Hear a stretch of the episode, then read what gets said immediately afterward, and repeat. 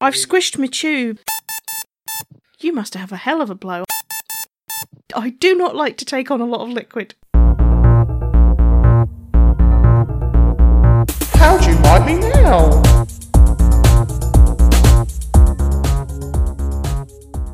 Hello, and welcome to How Do You Like Me Now, the podcast where we go back and relive the golden years of kids' TV. I'm Will, with me as always is Liz. Hello, Liz. You're goddamn right I am. Good, it's a good level of aggression to come into the show with. I always like to come in feeling fairly aggressive. Yeah. You know this. Well, a- at least 10% aggression, I feel, is always within your tone. Oh, that's, that's minimum. like, that's minimum. I mean, normally higher, but I'd say that's the bare minimum. Yeah, yeah, yeah. Like, like, like, even if like you sort of like a half a half asleep, there's still that ten percent of aggression. I, I wake up on about 50% aggression, don't I? Well, that's because I snore. That's that's what that is. And I'm not a morning person. True, you are not a morning person. You are a night owl, Yeah, yeah. very much so. Yeah. I mean, I I used to be more of a night owl. I'm more of a morning person now because of the dog. You have to get up and walk the dog. I do, yeah. and But um, and you know you've got a job, and I I feel like you've taken some steps towards becoming an adult, which I haven't bothered to do. Well, I think what it was, like, I realised when um, I used to have like a job where I had like a day off in the week, and I think there was a time when I had a day off in the week and you no longer had. You were working Monday to Friday, yeah, and I was still working like Monday to Saturday with a day off in the week. And I found like if I got up when you did, because you had to get the train to work, and then went and did my like errands, like first thing, like going to the shop and anything else. One, it was quiet, so fewer people, and two, I suddenly had the whole rest of the day to do what I liked. Whereas if I like laze around, put put stuff off. I Yeah. get to like three, four o'clock, and like, ah, crap, I've got all this stuff to try and fit into like an hour or two, and then start tea before you get home. Whereas otherwise, I'm like, oh, m- much more leisurely, and I like that. you like to be leisurely, whereas I would prefer to do nothing and just have the stuff not be done. I, I don't care about the errands. I will never run the errands. That's what I've learned about myself. F- I mean, fair enough. I will just get you to run the errands. Well, that's right. I'll get up early and run the errands, and you can have a nice lay in. that is literally how our life works, isn't it? but, and people will be going, why? Why does he stay with her? and the truth, it's a mystery, isn't it, really, to both of us? No, it's not. anyway, this week, Liz, Oh, sorry. I thought you were going to then say. Well, it's not a mystery because she's such a charming, it's wonderful. not. She- You're, you're incredible and you're amazing and you're wonderful and beautiful. and I love you. all you were over. like, no, it's not a mystery. God, I need to move on quickly. Anyway, this week, Liz, yes. we it, we did a pitch battle last week. Oh, I'm fed up with these pitch battles. I keep losing. Clearly, I'm not catching the mood of the listeners. I really didn't. Th- I mean, this is the thing. This was entirely one sided. Like I I, don't thought it think, would be closer, at least. I thought it'd be close. I don't think there was a single vote for record breakers. right? Pe- Do people not like record breakers? Well, I, I'm amazed because I thought Record Breakers, that's just a joyful program. Yeah. There's so much to enjoy in that. I mean, And honestly, like I could see, I thought that people would want to watch How To because it has a kind of appeal with the Fred Dinage and you know, of it all. yeah. But genuinely, what I remembered about it was a sort of creeping disappointment that it never quite delivered on its promise, and that was very much borne out when we watched it. but anyway, the people have spoken and they voted in their droves for How To. So that's what we went and watched. That's what we went and watched. So we watched an episode from series one of How To, which is 1990. Now, do you want a bit of history about How and How To? No, I don't really, but I understand that for the purposes of the show, I have to say yes. So, sure. Excellent. Well, obviously, this is How To, which is a sequel series to How. I see. I wondered about this. I asked you about this in the pitch Yes. because I've I refer to it as how and how to. I wasn't Yeah. sure what was right. Well, it is How To. It, how started in 1966. No way. Yes. Uh, and it was originally pitched as a late night program to put on when people came in from the pub as a way of settling arguments and also teaching them tricks to play on their friends. Are you joking me right now? No, not at all. This was the initial idea for how, right? And then the guy realized actually this might work better in an afternoon thing aimed at kids. Oh my goodness, I love that original idea as as how to settle arguments and teach some pub tricks. Yeah. Because a lot of it was kind of like things you could do at the pub with a pint and a, a coin and whatever. Yeah. And I, I, I honestly, because if you to go back to then, right? There's, you can't look anything up on the internet to settle an argument. I love the idea that you do a show where it tries to settle all arguments. I love this concept. Why haven't I seen the original? How? Who was on it? Was it Fred Dinage still? no, this this is one off pilot um, broadcast to viewers in the Southern television area only. So I wouldn't have seen it had I been alive in '66. You- You've missed it on several levels there. Mm. It Yeah. was one off pilot broadcast eleven fifteen, and it was uh, presented by Jack Hargreaves. Jack Hargreaves. Jack Hargreaves. So he did that first one on his own. Right. Not long after is when he brings in Fred Dinage and uh, Bunty James and John Miller. Are you taking the mickey now? No, I'm not. How how when did Fred Dinage join it? 1966. and someone called Bunty. Yes. yes. Fred This is Dinage was incredible called work. Bunty. Uh, and yeah, it went from 1966 to 1981 when, um, How did I not know this? I can't believe I didn't realise this. yeah, but the reason it stopped then is because um, Southern TV lost the franchise. Right. STV lost their franchise rights. It was revived in 1990 as How To, which is what we're watching now. Retaining Dinage, Yeah. um, you know, and Don't want to bringing, lose Dinage. and bringing in Vorderman and Gareth Jones. Gaz, yeah. Gaz, yeah, Gaz. Um, so that's and that's like the lineup we're fo- like that first lineup we're focusing on Dinage, Vorderman, Jones. That's the one I remember. But yeah, but Din- so there were um, 17 series of the original How, then 15 of How 2, then there was a revival series, and then there's so they've done a revival series which was 2020 s- again with Fred Dinage. Yeah. Uh, so his third return to, to the show, and there's talk now of another series being done next year. Whether Fred Dinage will be on that, time will only tell. I think if he isn't, they should just have a cardboard cutout of him in the studio. Well, yeah, absolutely. Fred Dinage's ever present form. Yeah, well, that, that's definitely it. So obviously, this is the thing. It's all start with questions that start with how, but they are so started as a late night thing to teach to solve pub arguments. Yeah, yeah. You know, all those kind of things. I I absolutely love that. there we are. But we are looking at how to, which I think is the one that most people will remember. Well this yeah, this is when it's definitely for kids. Yeah, And um, yeah, as you said, Vorderman's joined the gang now. This is early Vorderman, where she Yes. looks like shit. Because now she's all done up, like, you know, well, I don't want to say.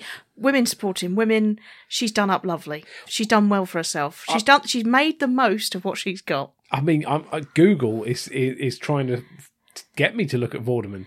Now. I've told you before, you're a man of a certain age, It's- and it thinks you want Vorderman content. this is the this is this is what you've got to realise about yourself. It thinks you want Vorderman content. okay, I, I don't want Vorderman content, right? But it, Have you ever in your life ever even just casually one afternoon thought about Vorderman content? No, I've never. Never? Thought, no, I've never. Never, never. What are you going to say? Were you going to say not one out? I think I've, I'm already saying that, and you know that I am. No, I've I've never had a Vorderman moment. Um, no, I mean, what it is, right? Whenever you know when you open like Chrome on your phone or and Yeah. you open up a new tab, and you get those suggested like sites, Yeah, and it's normally there's like news stories and things like that in there. For some reason, like lately, the last six months or something, whenever I open up, the first one is always Carol Vorderman flaunts it in a bikini. You won't believe what she looks like. I'm like, I don't, I- I'm not that interested. Be honest. I'm, Mm, well, it- the algorithm says you are. well, yeah, I don't know where the algorithm's getting that from. I've never Googled Vorderman in my life. What you've been googling how to? Well, yeah, now, but not like six months ago. I wasn't looking Oh. up Vorderman then. I don't know. I don't know who to believe. My husband, who I love, or the algorithm. It just it just makes me think, you know, there there must be a lot of Vordman posing for photographers in bikinis in order for there to be that many articles about oh, there's it. lots of Vorderman bikini snaps, and there's lots of gentlemen who are into that. Well, I'm sure there are. Well, I mean, this thing, I, I just I don't know why, but I I spoke to a couple of friends and found. You've been talking to your friends about this. Well, I found that that they're also getting targeted Vorderman advertising. Again, with no explanation. It's just age. I think it's just age. I mean, I'm not that old, right? the algorithm says you are. It's the desperate cry of the man in his mid thirties. I'm not that old, but I don't feel that I'm old enough to go Carol Vorderman. Vorderman. Whoa. No, you don't feel that way about it. no, I don't feel that way about Vorderman. I've never thought Carol Vorderman gone. Whoa. Never, no, never had that kind of reaction. Ah! to me, Carol Vorderman is akin to like Lorraine Kelly. What? Right, th- th- that they're on like a on like a level. Okay, Okay. So that's that's the level there. So I'm thinking, okay, so my feelings for Lorraine Kelly would mirror my feelings for Carol Vorderman, and I don't look at either of them as a sex object. What do you want? A medal? I, I mean, I have to say, I, I also don't look at either of them as sex objects, but I can see that Vorderman has more sex appeal than Kelly. Right, okay. You know. Um, uh, well, this has gone down a weird road. I mean, we haven't even discussed the program yet. This all been about whether you want to have sex with Carol Vorderman. Which I don't. We've established that. Mm-hmm. Okay, all Okay. Right. Well, that's I've I've said on this show before that I look at any group of people right, and decide which one is the Mm. sexiest, right? do. So Gaz right he's credited Gareth as Gareth Gaz Top Jones. Yes. I don't know what that means. well, I can explain if you'd like. okay. He started out as a roadie for a band called The Alarm Right. and had it's the nickname. bad when even the band that you were a roadie for nobody's ever heard of. This is such a tenuous claim to fame. Okay, a roadie, yeah. and his nickname was Gaztop, and it's kind of stuck. Right, that isn't an explanation of the name because why is it Gaztop? Like most pe- most men called Gareth will at some point get called Gaz, I imagine, but Yes. not Gaztop. It doesn't it doesn't rhyme with it's nothing. It's not it's not an explanation. He was a roadie. Oh, okay. Right, that's not an explanation. so anyway, oh, he's clearly trying to be the sex appeal. He's got an earring and he's wearing leather trousers in this first episode. Right, so you got Vorderman, who definitely there is an appeal, even though it's not, you know, it's not you, whatever the algorithm says. Gareth with his leather trousers, and then Dinage. Who's who's your pick for sexiest? Well, I mean, I, I, to be honest, out of those three, my pick probably is Vorderman, but I don't want that to be taken Oh. as indicative proof. That's not what I expected you to say. Your pick, I think, is probably going to be Gareth. Oh, I was going to say Dinage. You're going for Dinage. Even though you want a bit of the D. I don't. Not that deep. Um, but the thing is, he, I, I- as I said, he's been on our local news up until recently. I don't know how old he is in this first episode, but he's just he's pr- he's permanently old, isn't he? Yeah. And I think permanently wearing a hairpiece. That the hair in this can't be real, surely. I think it's it's almost like a comb over. Like I think he's leaning into the bald. Do you? I think that's I think that's a syrup. It's a very high forehead for a syrup. I mean, to be honest, uh, you know, I think the more fringe you put on a syrup, the more noticeable it becomes. That I don't believe that hair is real. I don't believe the hair. That hair. Oh, it's I I don't think you can impugn the the, the scalp of Dinage. Oh. I mean, just there's so much of his head visible, like and not covered in hair. It's like why would you go to the trouble of covering just the very top of your head with a with a wig, and not do anything about the forehead, which is enormous. I assume the forehead is his trademark. Well, I I I, I mean maybe it is, but I'm sure Dinage has never worn a wig. I, I, oh, I'm not, I am not that sure. I'm honestly not that sure. But anyway, he has a very calming presence, a very uh, firm hand on the tiller, Yes. which I find far more sexual than Gaz Top's leather pants or Vorderman's mullet. it is a mullet from Vorderman. She, uh, the, it's got a feather top, a feather top in this first episode, and the, the long straight Vorderman hair, which you you know was characteristic of the nineties, but the feather top makes Yeah. it a mullet. It, it very much like she's walked. She's like it's the look of like a backing dancer for Kajagoogoo. Absolutely, the look, Yeah. a a hundred percent. Too shiny shy. Um, Too shiny shy. It's Skagagooga, isn't it? it's too shy shy. Too shiny shy. No, is- they definitely too shiny shy. That's how too I go. Shy shy. There's no shy. There's no D in the middle. There's of a that. shiny shy. Stop trying to insert a D into the middle of too shy shy. I am always trying to insert a T. oh no, that's terrible. Do you really think that Fred Dyler should never worn a wig? Yeah, I, I Wow. would be willing to stake my reputation on it. Would you? You don't have one. You know that, Well, I- right? that's why I'm willing to stake it on the on the basis that Dinage has never worn a wig. I mean, he, I- yeah, I, I don't believe Dinage has ever worn a wig. I can't believe Dinage has worn a wig. I think he's just you know he's he doesn't seem like that kind of guy. What kind of guy does he seem like? He seems like well, I tell you, I looked up some more on Dinage because okay. You know, before I moved down here, my own exposure to Dinage was how to. And obviously, come down here and he's presenting local news. Now, he's been a TV presenter continuously up until December just gone, when he retired, for 56 years. 56 years as a TV presenter. it's incredible, isn't It it? is incredible. I mean, this thing, you know, he so he- this is this is from How How to, other bits and pieces he's done. He's also uh, a writer. He's also he's ghostwritten autobiographies for the Cray twins. I'm sorry. He's ghost written the Craze autobiographies. Yes, yes, he has. I've caught you off guard there, haven't I? I don't know what to do with that information. I mean, no, genuinely, he's he's he's written various factual books, including ghosting on these two autobiographies.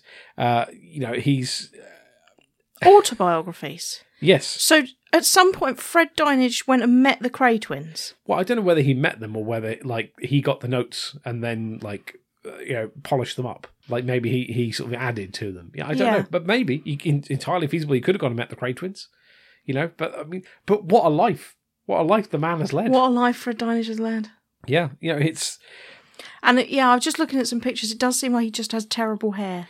what you know, the man's been on TV a long time. He can do what he likes. Frankly, you know, he's he's. I, I'm not, I won't hear anything against Dynage's hair or any impugning against his his scalp. Okay, well, no, no, I didn't. um, I, I didn't mean to criticise him. you sure you don't want to switch from Vorderman? No, You seem very defensive over Fred. uh, no. I feel I feel like I feel like you know, Vorderman. I, I Vorderman is the is the sensible choice. I don't know. I told you that algorithm knew. the algorithm knows you better than you do. Oh my goodness! Right, so I enjoy the original credits of How To. yeah, which I think people will remember p- probably late 80s, early 90s, where everything was quick cuts of stock footage. That was just a look. Yes. You know, where you sort of matched things over uh, things that they also looked like. Do you know what I mean? yeah, yeah, yeah. I mean, well, in this you've got like there's like a series of people doing semaphore with flags. Yeah. and then there's like bits of technology sort of yeah superimposed over it and and Superimposed is, sounds a lot more technical than it's laid, I think. layered it's a very layered introduction And then, uh, yeah, the two is written through the the how, yes scribbled through the how. So that should have been my clue that it was originally called how. yeah Anyway, well that that's that's like the sort of punky because it's so squiggly lines that are moving a little bit against the quite staid that's how you know it's for HOW. kids. yeah that's it's it for the kids. for the kids for the kids the questions were always disappointing. That's what I remember more Yeah. than anything. I, I realise now going back, there is a lot of. I, this has brought up a lot of feelings I had at the time of this show. Yeah, Yeah, which were elements of frustration. I feel like this show promised like to unlock the secrets of the universe yeah. and what it did instead was trick you. It's all tricks. So the first question, this is a good example. Vorderman asks, "How can I make money disappear?" Right, Mm-hmm. and what she actually does is steals Fred Dynage's 10p, Yeah. puts it under a glass um, that she then fills with water, and as she fills it, from the angle that they're showing you, you can no longer see the 10p. Now, I think everybody knows if you put a 10p under a glass and then fill it with clear, plain water, that if you just look over it, you'd be able to see the 10p. Yeah. We agree with that, right? Yeah, yeah, one hundred. So, but from this one camera angle that they have, you can't see it because the light's bending or whatever. and, and poor old Fred has to go along with this like he's shocked that the ten p's disappeared. Yeah.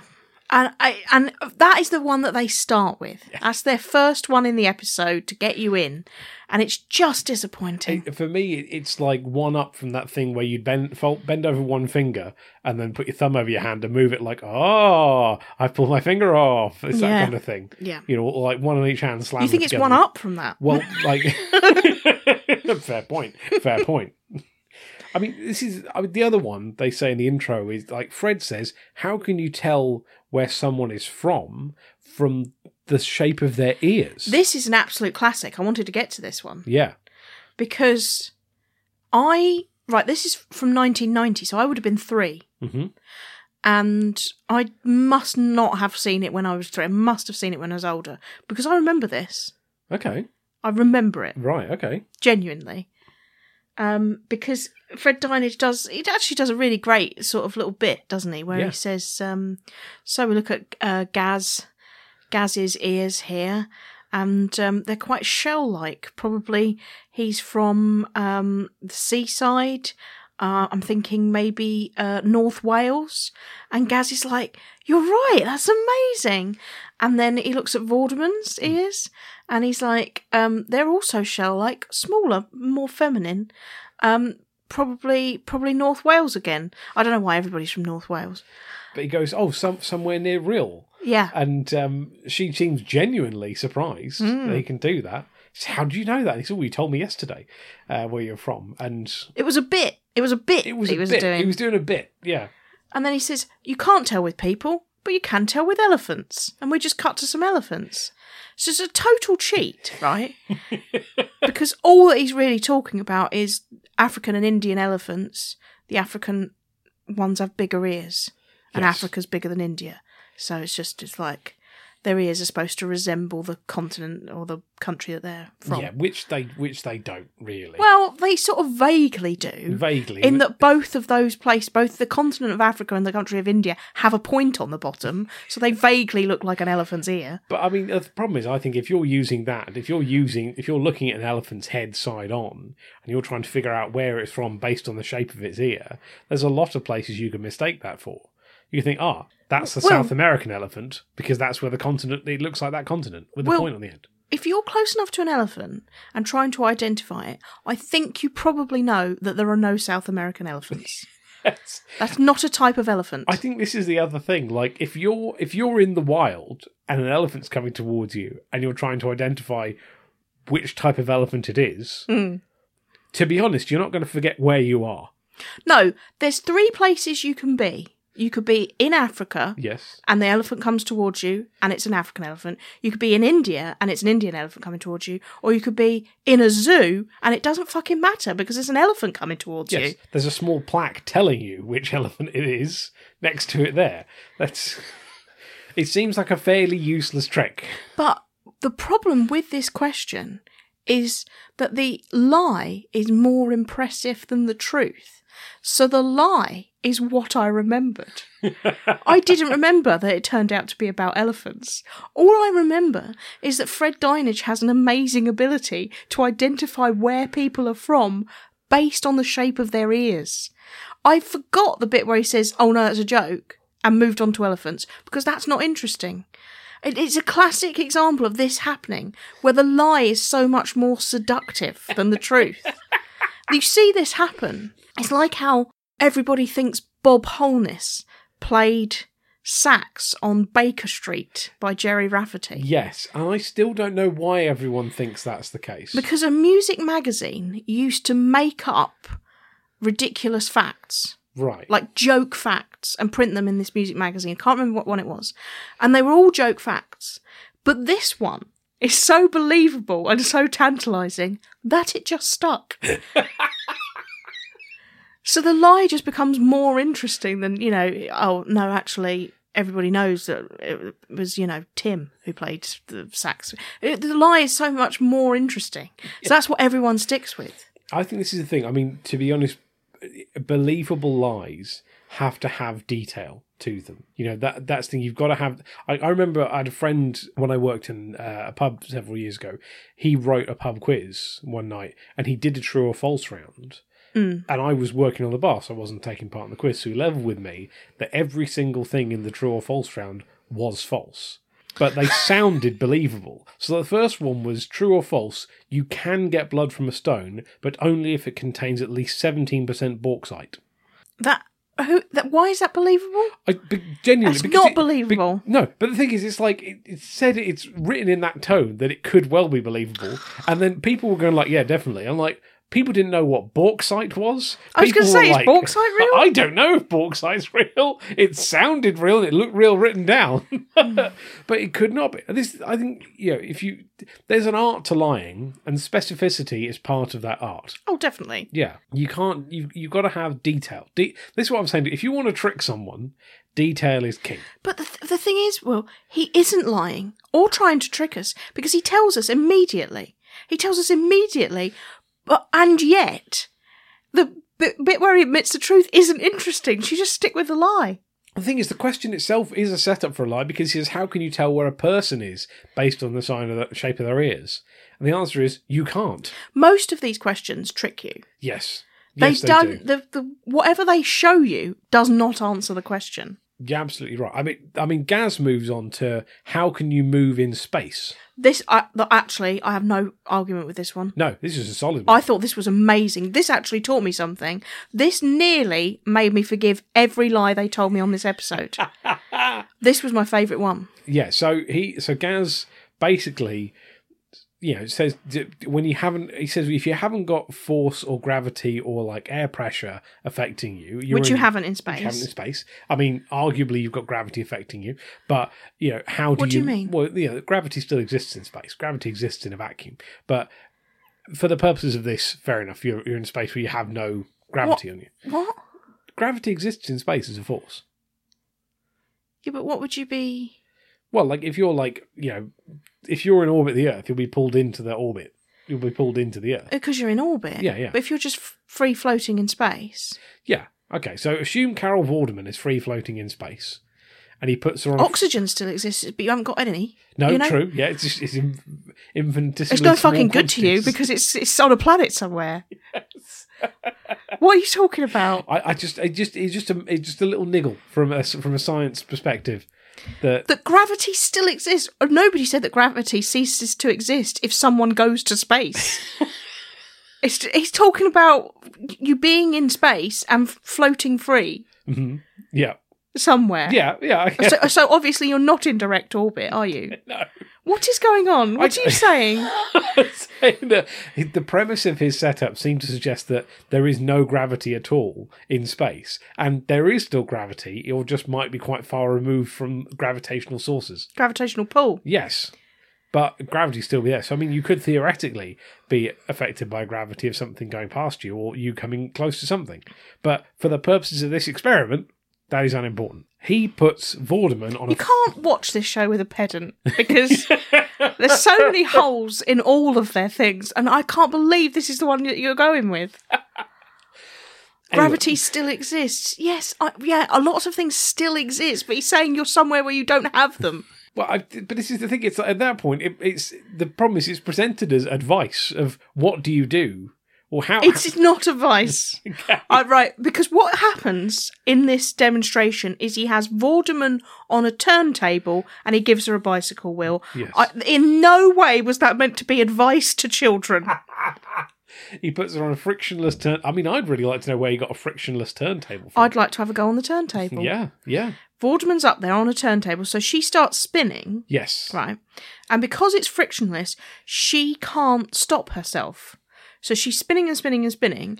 She doesn't have anything around her to like hold. She's just she's just there, spinning, spinning, spinning, can't grab onto anything. So therefore she can't stop herself and she can't change direction. Okay? So they demonstrate that. And then he gives her a bicycle wheel. yes. Right? a, f- a f- a bicycle wheel that he spins and she has she's held holding it by like an axle in the middle Yeah. right? And she can use it when she turns it. She can use it to stop herself or change direction. Yeah. And it they're demonstrating sort of like a gyroscope effect. But this was amazing to me. Oh yeah. Co- I've never seen it incredible. demonstrated so well. No, and th- and this is this is I think is when like how to was golden when it's showing you science in action. Yeah. And the problem is there's so so few bits of this, and the rest of it is mired in. Ha ha! We got you with that one. Hmm. Because yeah, so he does that. Then he he gives Carol a fire extinguisher. Yeah. I mean, we've all wanted to do this, shooting off a fire extinguisher like it's a retro rocket to kind of correct yourself. it wasn't as impressive as I wanted it to be. No. I wanted her to start spinning like like the girl in the exorcist head. I wanted her like a Catherine wheel. I, I wanted to be going like a Catherine wheel, loose on the floor, all over the place. But it, instead, she just goes slightly faster. And then yeah, Gareth then gives himself a jetpack, uh, again from another from a compressed air canister. Yeah, And he's so you've got Carol spinning around on a frictionless turntable. Gareth's shooting across over there. Meanwhile, Fred's his leather there pants. In his leather pants. it makes it sound so, mu- like such a more exciting episode than it actually is. Fred Dinage just looks on. So you get these moments of excitement, and interest, and then you get things like how did cats help to win the Second World War? Yeah, and this one, I oh, I f it really felt like there must have been other ways that cats probably helped more than this. It's, I mean, yeah. How? it's- What are all the ways that cats might have helped? When somebody says to you, right, how did cats help win the Second World War?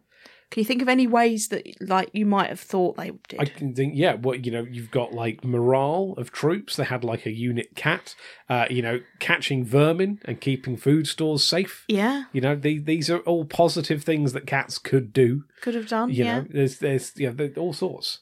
But you know that that's two. Uh, I struggle to think of any others. Um, but um, you know, could have put a bomb on the back of a cat and sent it in. oh, you couldn't get a cat to do that. Let's, No. let's- no. I, I- to be honest, cats don't like taking orders. This is why you don't have like cats used in airports to sniff out drugs. Because they won't follow orders. Yeah, basically. I think um, I know what you're saying, but they used ferrets to um, lay the cameras for the Charles and Diana's wedding, and ferrets don't follow orders. So I think you could you could find a way to use a cat I, if you're ingenious enough. You can you can use a cat. okay. Does everybody know about this? The, the ferrets, I mean, I did, but I'm not sure wider than that people. Why do I know this? This was mentioned the other night. I wasn't think it? it was on. It was a quiz question. I love a quiz show. I bloody love a quiz show. Yes. and it was a quiz question on something. But basically, um, yeah, when they were doing, I think it was Charles and Diana's wedding, they had to get cameras everywhere, and I guess in a fairly old building, so they so they used ferrets to run through small spaces and run cables through.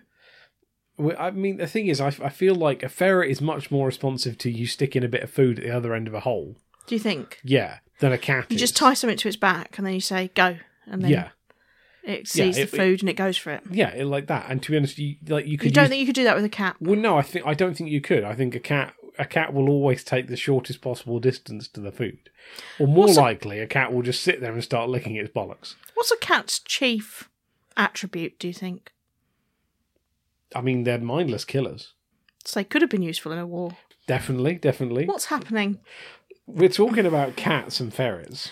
We're in danger of becoming Alan Partridge right now. Yeah. Well, that's what I thought from this whole bit because he starts talking about cat size in the road, yeah, and it's it's, it's because that is actually how Fred Dinage answers this question. yes, How did cats help to win the Second World War?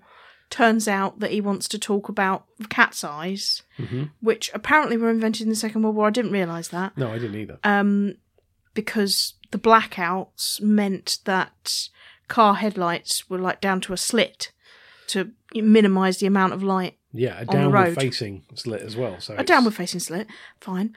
It does give us the um, uh, great moment when Fred Dinage turns to Vorderman and says, "Carol, could you switch your headlights on?"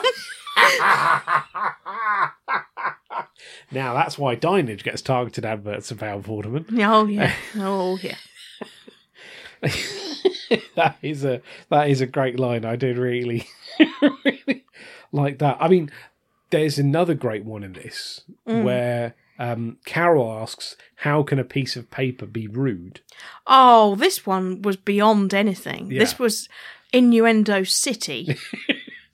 And so initially, Gaz and um, Fred suggest something that's written or drawn on it. well, well, the question is, how rude is a piece of paper? Yes, Which is a ridiculous question. And they and Gaz and Fred Dinage answer it in exactly the right way, which is it depends. yes, And they say it depends what's written on it, or, or it depends what's drawn on it, Mm-hmm. which is exactly the right answer. It does depend. yes, And but sh- it's the whole thing is a precursor to her making a ridiculous instrument. yes. So she gets a sheet of paper, turns it, and from one corner with a pencil in it, rolls it up till you get a very long, thin tube. Yeah, we could Which- try this. You know, We could try this. Yeah, she. Um, are you going to try it right now? I'm gonna try it right now. All right, you try it right now. You, you need a. You, Is this a piece of right size of piece of paper? well, yeah, I think I think the point of their thing was it can be any size piece of paper. Okay. You need a pencil, though, don't you, to roll it around. Oh, a pe- I need to roll it around a pencil. You need an implement. Okay, I've got an implement. I Okay. can roll it around. Right. So you roll it around. So basically, this is This is live this is how to that we're doing now. yeah. So you How rude keep is rolling. a piece of paper? Uh, I mean, that one's quite rude because it's some notes from a previous episode. Uh, Uh, Do you mind if I cut up your notes from previous episodes? Not at all. I'm You're not going fairly sure to go it's got back swear and words Uh, mm. on it. redo it, are you? No. So you keep rolling, keep rolling, keep rolling, keep rolling. Right. I've I've rolled it up. Now, need holding some- it in that shape, you need to take the thing out, and then you need some scissors. Mm. No, I need to I need to tape it up, don't I? Yes. Yes, you do need to tape it up. Have you got any tape? I I don't know how to get the pencil out. Oh, There you go. that's how. Like I that. shook it violently. That's Um, Yeah, there's tape here. it. Okay. Right. So you're going to take a bit of a roll of electrical tape, which I don't know why it's in this room. Well, we're in the spare room, so the the things that are in this room are fairly obscure. This I, this has melted on the. You shouldn't have left this on the windowsill. Okay. Well, that. It's very sticky. Okay, well that's fine. That just means it'll be extra tacky when you when you tape it around. You can just tear it. Um, Can I? Yep, you should be able to just tear electrical tape. There you go. Okay. Right, so you stick that around the middle, hold it in together, so you've got this tube. Oh, I'm making a terrible job of this. Vorderman would not be proud. Vaudeville would not, but I've they- squished my tube because I was squeezing the tape so hard. right now you need you- easy now. Easy. Now you need a pair of scissors Oh. because you need to do some There cuts. must be scissors. Have in you this checked your room. drawers? Not for a while. Hey! As ever, there's nothing in my drawers. Here we go. This is a blade. Okay, yeah, you can use a blade. I don't. This I health and safety. What you know? Get a parent to help. yes, don't don't get a parent to do all the sharp bits for you. Or you know, if you're after someone with experience of a blade, Fred Dine has written uh, ghost written for the craze. So you know, I'm sure Fred can can tell you tales about a blade. So Now- what we need to do is Where um, it goes to a V here, you need to cut one side and then the other side. make it an arrowhead. Yes, make an. I've arrowhead. actually just torn it, but this whole thing is quite badly made. okay, and then So you I'm not fold, convinced it's going to work. You fold the arrowhead up over the opening of the the tube. Oh yes, fold up your flap. Yep, and then uh, as Carol says, you give it a good old suck. Oh, a suck, Yes. not a blow. no, not a blow. You got to suck. That's interesting, isn't it? Because you would think.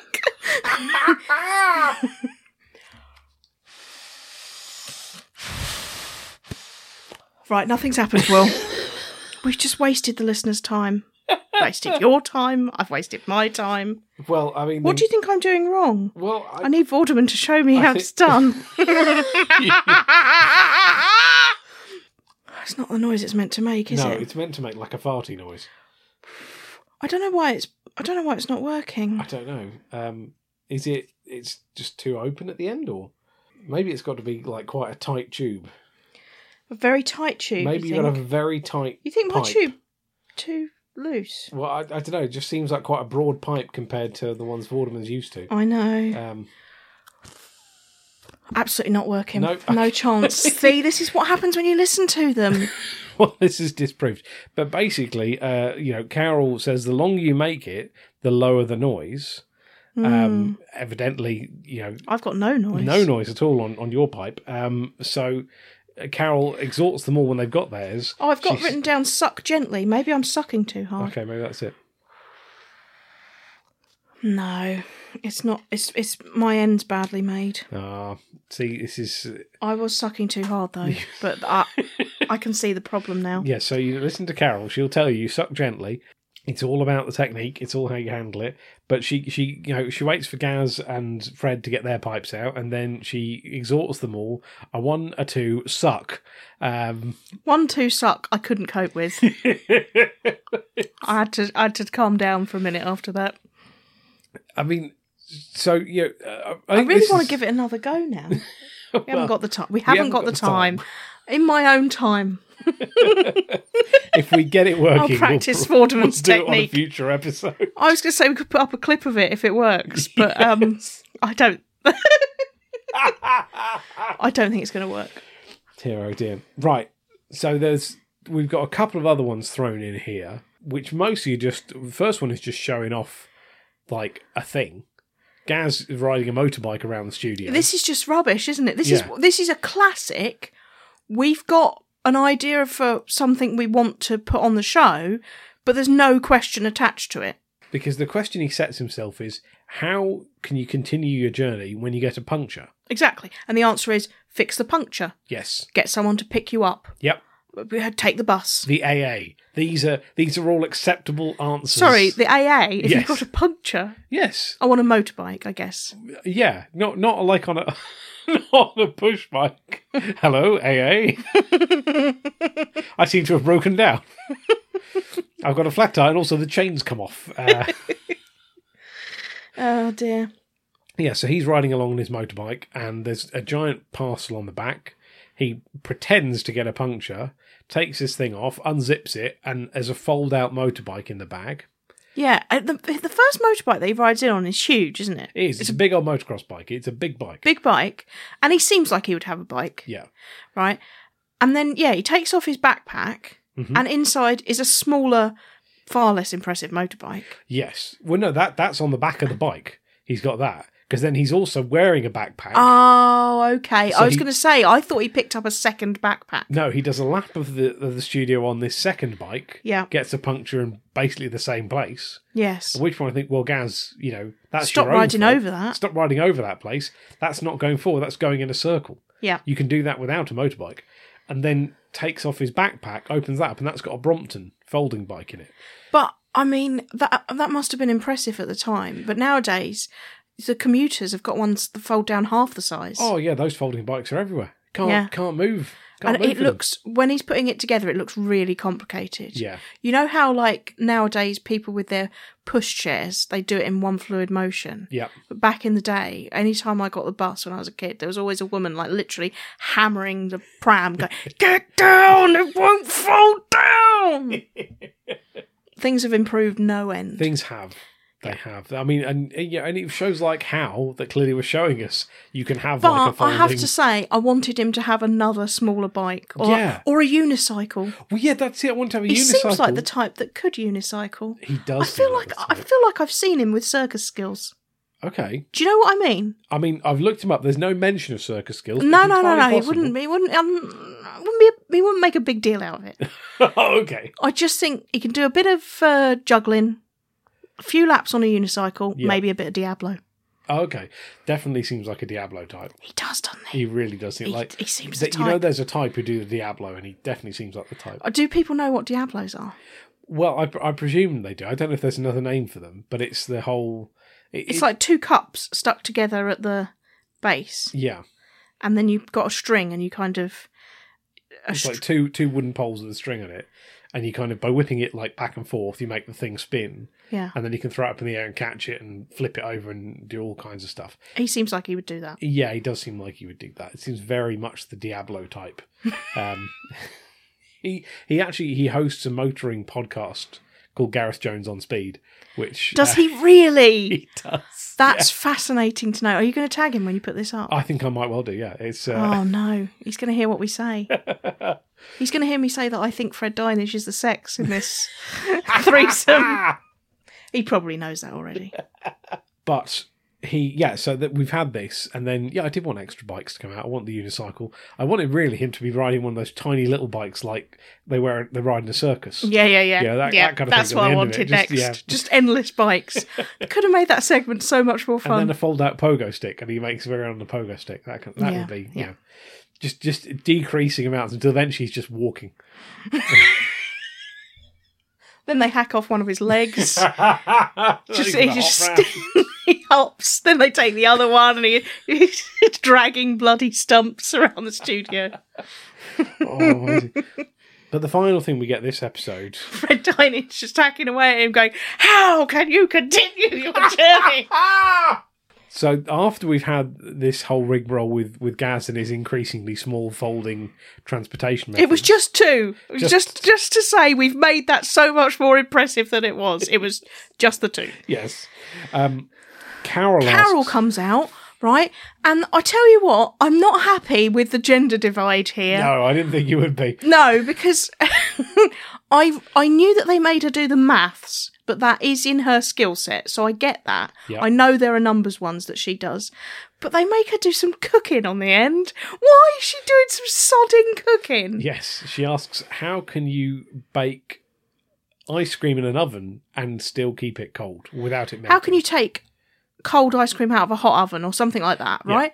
And straight away, uh, as an adult, I know this is going to be about a sodding baked Alaska because it just is a thing, isn't Well, it? yeah, but I mean, this was this was this was 1990. We come through the 80s when baked Alaska was everywhere. Everyone knew what a baked Alaska was. I'm prepared to go on the fact that some children didn't know what a baked Alaska was. All right, not not everybody's fancy pants like you with your cheese course. all right, I don't think I've ever had a baked Alaska. Have you not? No, I don't think I have, because to me, why bother? Honestly, It's a lot of faff. it's a lot of faff and it can go wrong. Yeah. I always say, you know, well, make sure you totally coat the ice cream, otherwise it'll melt. Obviously, because you're putting ice cream into an oven. Ridiculous. Uh, just serve yourself up some ice cream, and if you want to have a meringue with it, have a meringue. Yeah. You know, don't go to a load of faff. Now, I, I, I certainly wasn't convinced by what Carol Vorderman does here. Oh no. Firstly, right, if she's trying to make this sound appetizing, which I know it isn't a cooking show, so maybe she isn't, she keeps calling the meringue layer the quilt. She's trying to get this idea that, like, the air bubbles in a meringue are insulating the ice cream, and so they're not letting through the heat. But she keeps calling it a quilt. Who wants to eat a quilt?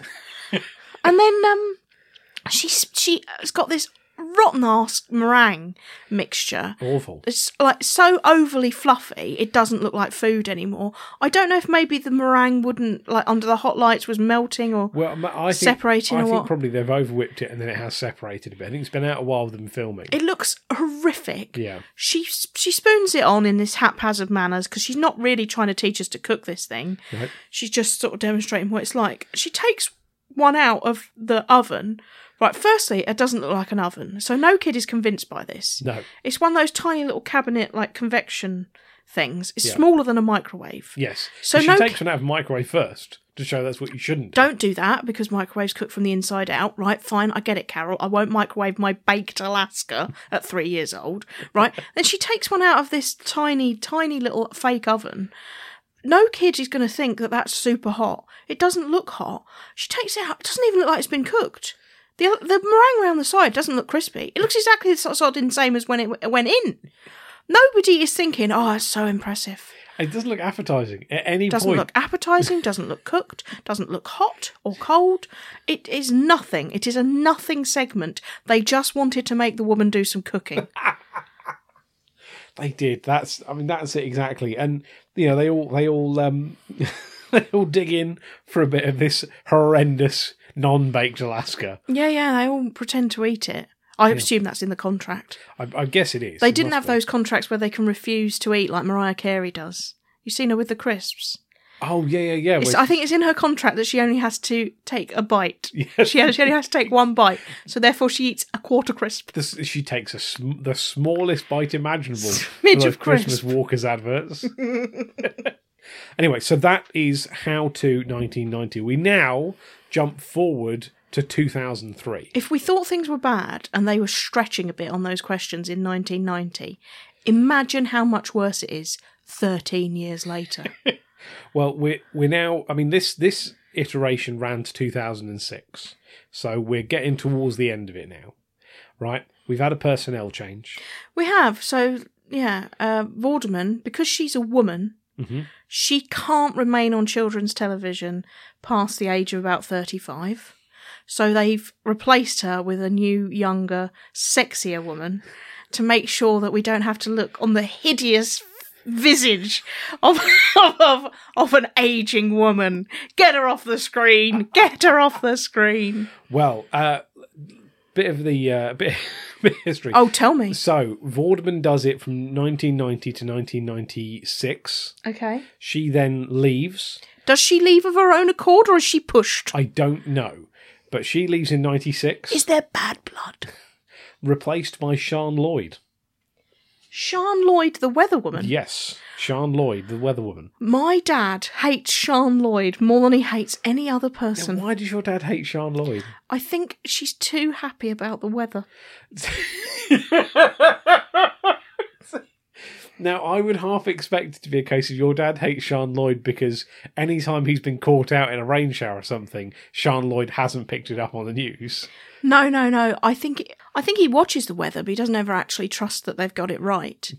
Um, but what it is specifically with her is that she smiles too much. She smiles in a creepy way about the weather. Okay, I Yeah. can't say I'd ever noticed that. Oh, you haven't noticed her creepy smile? No, I haven't. Well, so clearly someone must have because Sean Lloyd's only there for a year, for like one series. I was going to say I didn't remember that. Then uh, Vorderman comes back. She For a comes year. back. She comes back uh, for 98. She then leaves again. And in 99, you get Gail Porter. Oh, And then- really? yes. And then in two, and then Gail Porter leaves and is replaced by Gail McKenna. I was who we going to have say now. this one's Gail as well. This is this is Gail McKenna. Now it's interesting you said about having to have sex appeal because Gail McKenna started out her career as a glamour model and a page three girl. Does she really? She did, yes, Mm. Mm. and then um, gave it up and went into presenting and everything else. I don't like her on, on multiple different levels. I don't care if, if if you want to be a glamour model, that's fine. If people will pay you cash to get your tits out, you go for it, love. I- I've got no problem with that. My problem is Vorderman is there because she's does the maths. She's got some intelligence to bring to an educational show. This one is there because she it's the 90s and she's got chunky highlights. She has Or got it's very the chunky early highlights. noughties. Yeah. We've had a slight change. We've changed the intro as well. We've now got like more sciency, I think. It's just very disappointing this intro. Yeah. Well, there's there's more. Sort. It's got. To be honest, it feels like the 1990 intro felt very 80s, and now the 2003 intro feels very 90s, with like the sort of like beats and a bit more guitar over it, and always a bit behind. yes, always a Ow. bit behind the times for a science-based program. Um, Yeah. So Vorderman's been replaced by a new, sexier presenter. yes. Gaz Gaz Top Jones has gone grey. Yes, and he's no longer going by Gaztop. He's just He's not now Gaz Gareth Top. He's just Jones. Ga- Gaz. And then Fred, exactly the same. exactly the same. Fred, He is a constant yes, in a sea of change. he is, and I feel like you know, yeah, you need Fred through this. Fred's the the the anchor, the linchpin of this show. I clearly didn't like those credits because I've written horrendous techno credits.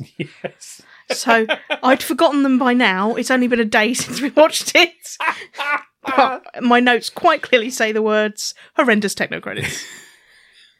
Now, the, so again, a, a lot of to be honest, the basic setup of the show hasn't really changed. It's still a lot of tricks, a lot of malarkey. It's all tricks. It's all tricks. Yeah. So the first one Malarkey. Gareth comes up with is, you know, how can you defy gravity? oh, not gravity again. and he's got I really don't want to hear your definitions of gravity. he's got a black Go cord. to space, Gareth. yes, Gareth, you've already covered this one 13 years ago. He's got a black cord and a little metal ring, and he manages to get the ring to go up the cord, and then it turns out I think almost anyone seeing that would understand how that works yes, because you can see him.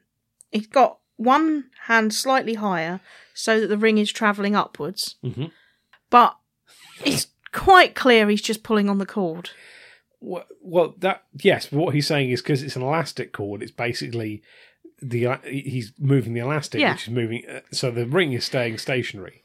I think But the anyone elastic can is- figure that out. Yeah, As I was watching it, I was like, am I, s- am I supposed to be convinced of something here? Well, I think this is the thing. I think a- again, this is more in the sort of pub ammo tricks sort of side of things, Yeah. and I kind of wish they had leaned more into that and, and more things of like, here's one for your kids, not now, but ten years time, you can use this to win an argument. You know that kind of.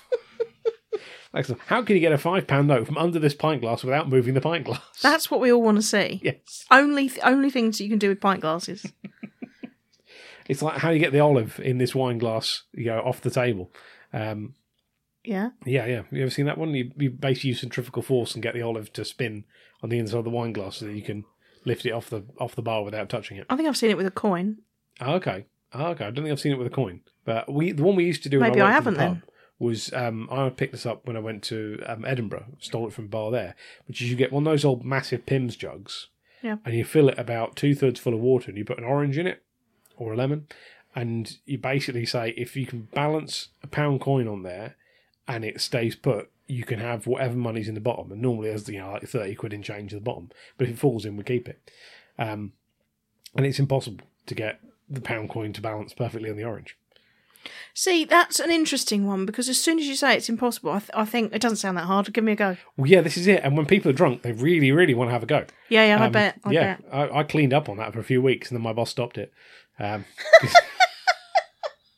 So, have you got any party tricks or pub tricks that you can do?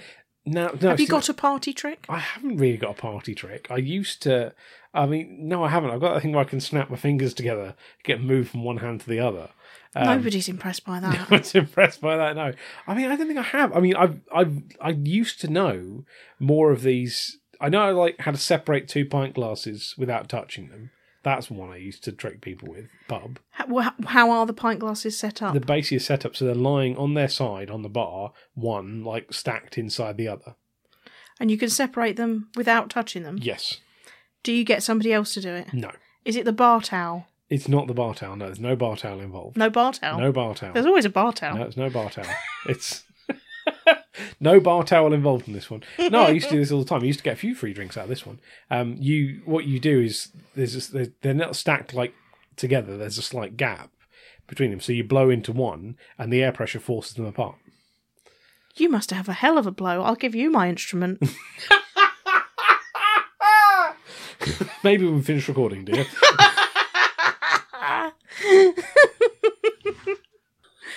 um, Oh, it was suck anyway. But yeah, that's that. The, the the I could never I never got the knack, but there's one where basically if you get a wine glass and you balance a 10p coin on either side, like opposite each other on the rim, so two 10p coins on the rim of this wine glass, and it's supposed to be with one hand get them both off without them falling into the glass. hmm Um, and if you try and do it, you end up knocking them into the glass or anything else like that. And it's got to be sort of one hand, one motion. And the way to do it is you press down on them, hold them against the edge of the wine glass, Mm. and then pull up and pull your fingers together like that. And if you do it quick enough, you come up with the two 10p's pressed together in your fingers. Oh, you got to be quick for that. You have got to be really quick. So I can never do it. It takes a lot of practice. Yeah. Um, but and you know we we weren't th- ever that quiet that I could practice it a lot. No. Um, but yeah, that's that was a good one. I was always very impressed by people who could do that. Have you got a party trick? I don't think I have, you know. No. Anything impressive that you can do that other people can't? I don't have regular skills. so I've never really developed any um, party Specialist tricks. No, I can't ride a bike. So it seems unlikely that I'll be able to get the dexterity for some of these things. No, uh, I'm very much, I'm still developing the normal skills. I was always impressed by my friend who could chug a pint, a female friend Yeah. because lots of blokes don't expect you to be able to do that. I was always very impressed by her and very, very jealous because I I don't mean to nurse a pint, but I I do not like to take on a lot of liquid. I just I drink very, very slowly. You know this. Yeah. I can barely I will drink for like several seconds and then you'll look at the glass and none will be gone. No, the level will be the same. Yes. You might have you might have dented the meniscus. but I've seen you try and take like like if we've been at like we've come in before and you've been gasping. Yeah. And I've s- given you a drink and I've seen you try and take a big gulp of it Hmm. and you were drinking for several seconds and you go red in the face and you go, Oh, that's so much and look down and the glass has not moved. no. It's, It's, like half a centimetre is gone. yeah, Yeah. tops. Whereas like I can like yeah, down a glass in like three like big gulps and get Yeah. Yeah. No, still very much developing regular skills. so anyway, that first that first how is a cheat. Yep. The next how then is how can cheats never win? Now, is that grammatically okay with you? I don't think it is. It felt awkward as a sentence. Awkward is the, what I would call it. Grammatically awkward. Yeah, yeah. Yeah, that's that's I think what that is. But this again is all about like What is it about? well, I basi- still don't know. the basic premise is that in the Boston Marathon in the eighties, someone jumped over the line of like spectators near to the end wearing a runner's number and finished the race, having not run most of the race and did quite well. It's, and they're, they're talking about people swapping midway Yeah, they're basically on saying long distance runs. yeah. So they're saying, oh, short distance, we can tell if they're cheating. I thought it was about doping, but it isn't. They mean we can see that it's the same person. Wait, you're not the guy who started the race. You've got a moustache. so they say, okay, so, th- and all this is uh, intercut with like Fred and then Gareth running, pretending to be the same person to finish a Gaz marathon. puts on Fred's glasses, and Yes. we're supposed to believe that they could be confused Now, for it- e- each other. It might be telling of the quality of the print that we watched, but I actually couldn't tell them that much apart. oh, God. I thought, okay, actually, yeah, that's I, I from a distance, I believe that Gareth Jones wearing Fred Dynage's glasses is Fred Dynage. um, but they're telling us about this run. It's called a championship, and it's like a a GPS thing that goes into the laces of your shoes, so that you can tell you are who you say you are. um, yeah, which doesn't seem to me to be at all convincing. No, Because they were saying, oh, you get issued with the number, which is on the shirt, Mm-hmm. but you could just swap that over.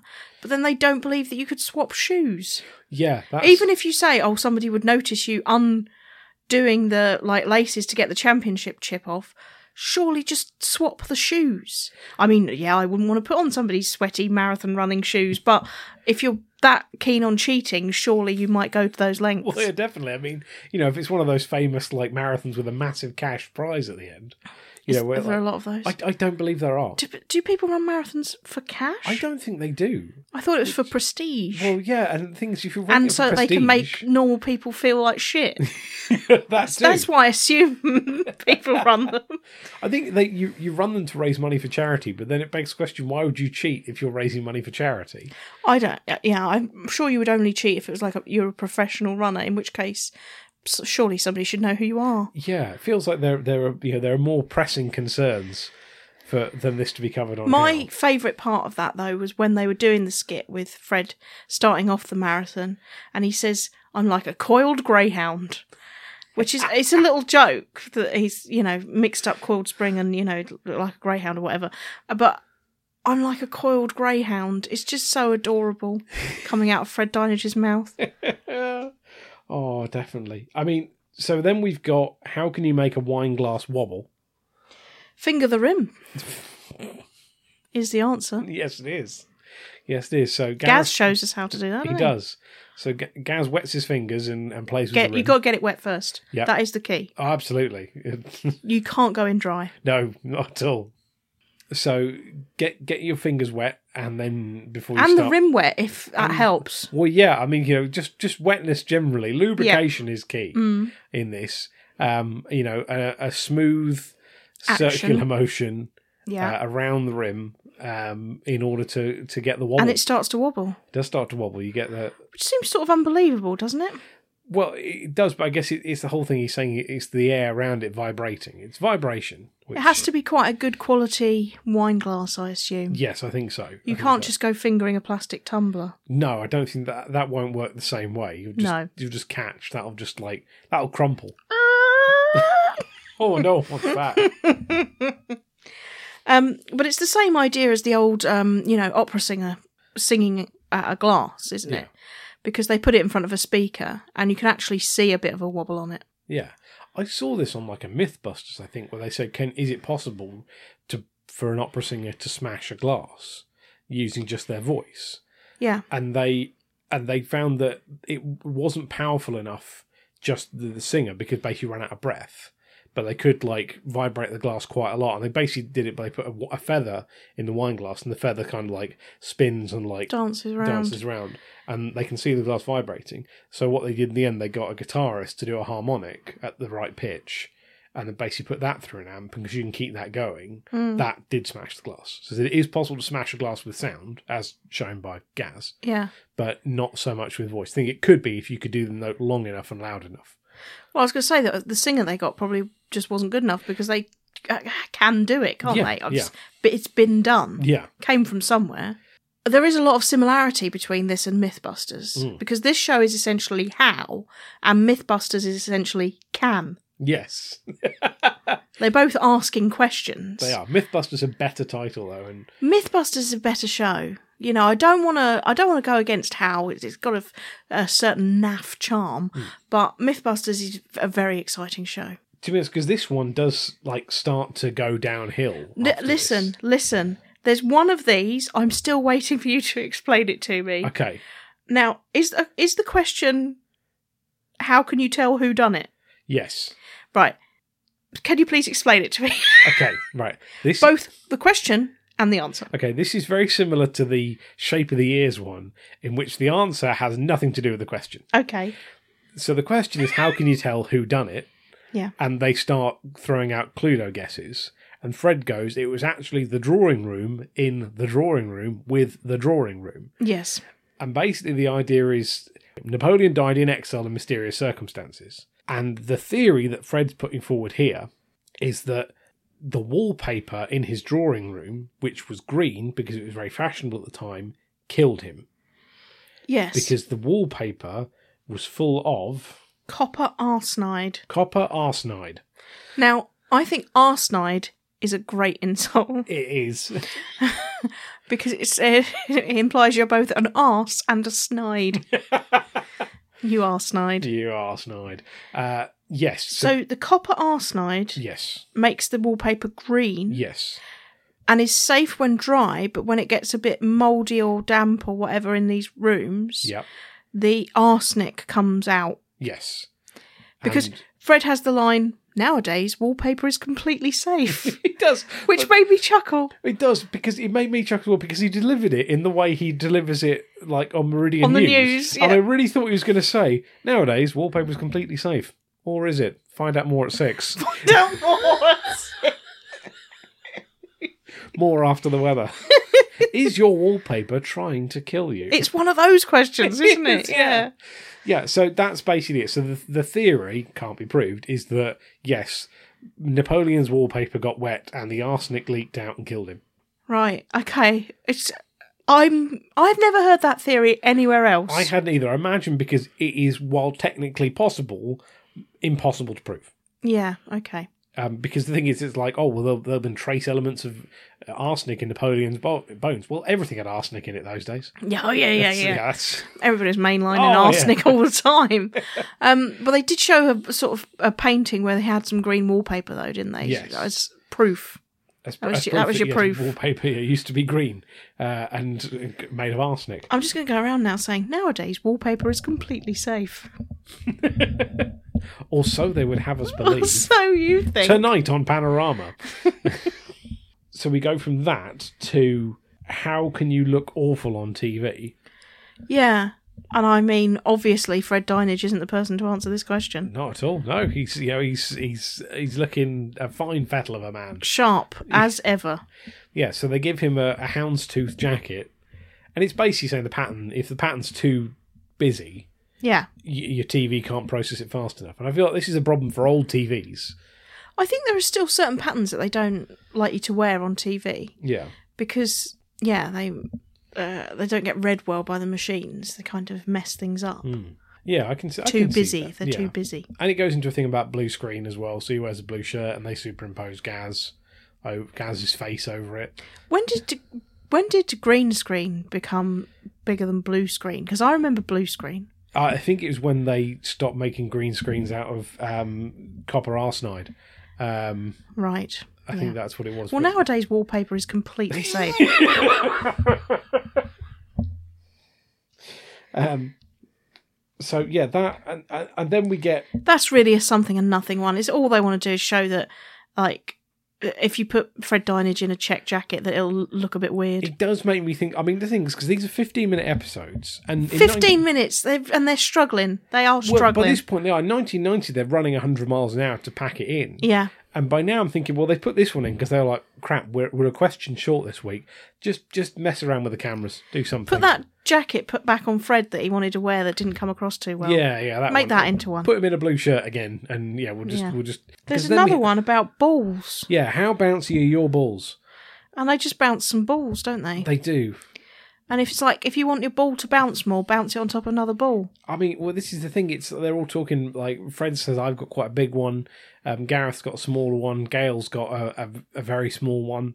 Um, what are you doing? but this is generally what they're saying. They're like, "Oh yeah, I- mine's Look at very Fred's bouncy. big one. Look at Fred's big bouncy one." Um, Obviously, he's got the biggest one. and then Um, we know Gareth's this. like, if you, "If you really want to bounce your balls, you stack them one on top of the other."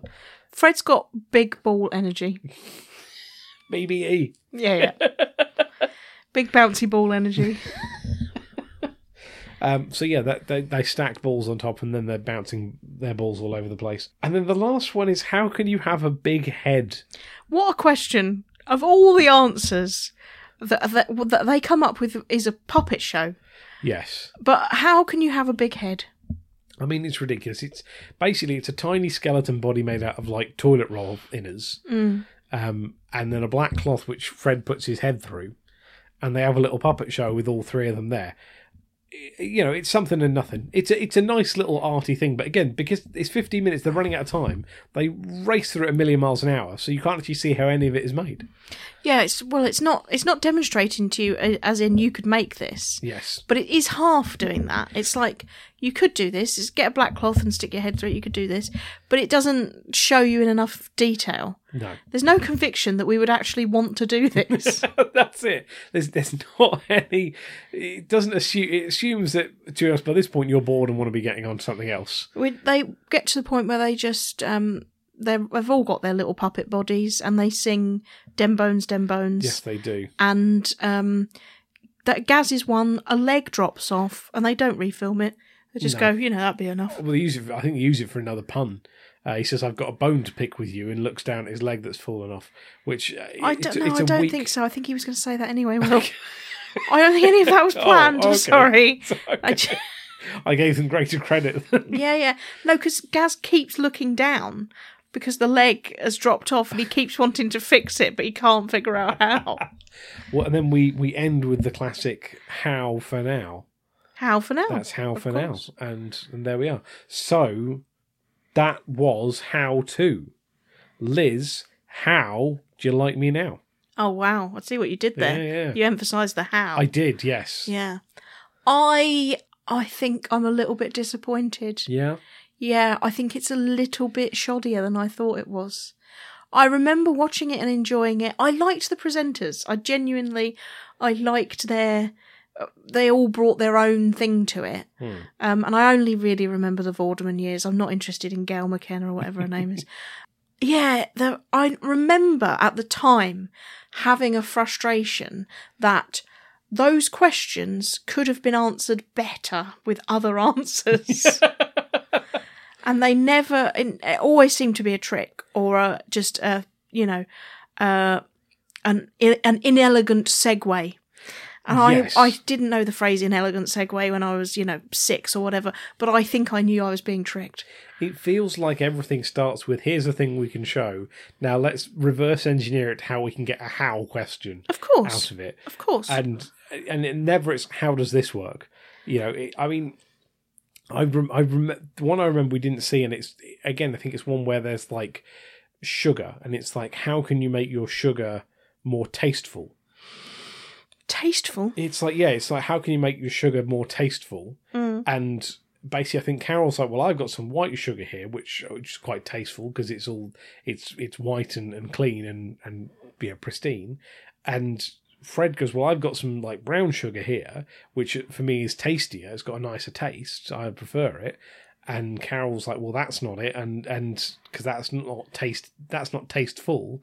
That's tastier." And then Gareth goes, "Well, I hear I've got some sugar that I've coloured with some food colouring. So these are sugar lumps that are different colours. Yeah. And thinks that's quite tasty. I think that's quite tasteful. And she goes, no, it's not. And then I don't remember what the outcome was. I don't believe there was one. Oh, I can't believe you've done that. I think it was just just. Why have you there's some taken us sugar. down this road? Right, you've led us all the way down this you've bloody prick teased us Well, I think again, it down went back here, to- and then you've gone. Nope, not today. Thank you. But that's what they did. That was literally that oh, I was can't their believe whole you've done thing. that. I, th- I I at least thought you had an answer for how No. can you make your sugar more. T- I, I can't believe you've done that. But I think this is the problem I have. So many of them are just they don't have a proper answer. And he might as well I- just, it might as well have a shrug at the end, like I don't know. It's Well, it's basically what you've done to our episode now, yeah, isn't yeah, it? Pretty much, pretty much. Unbelievable. Well, there we are. Liz, thank you for joining me. Thank you. Thank you, everyone, for listening. We'll be back next week with another episode. Until then, please get in touch on social media. Tell us what you thought of how to, of Dinage, of Jones, of Vorderman. If you're getting targeted Vorderman advertisements, come, share. This is a safe space. Until then, bye.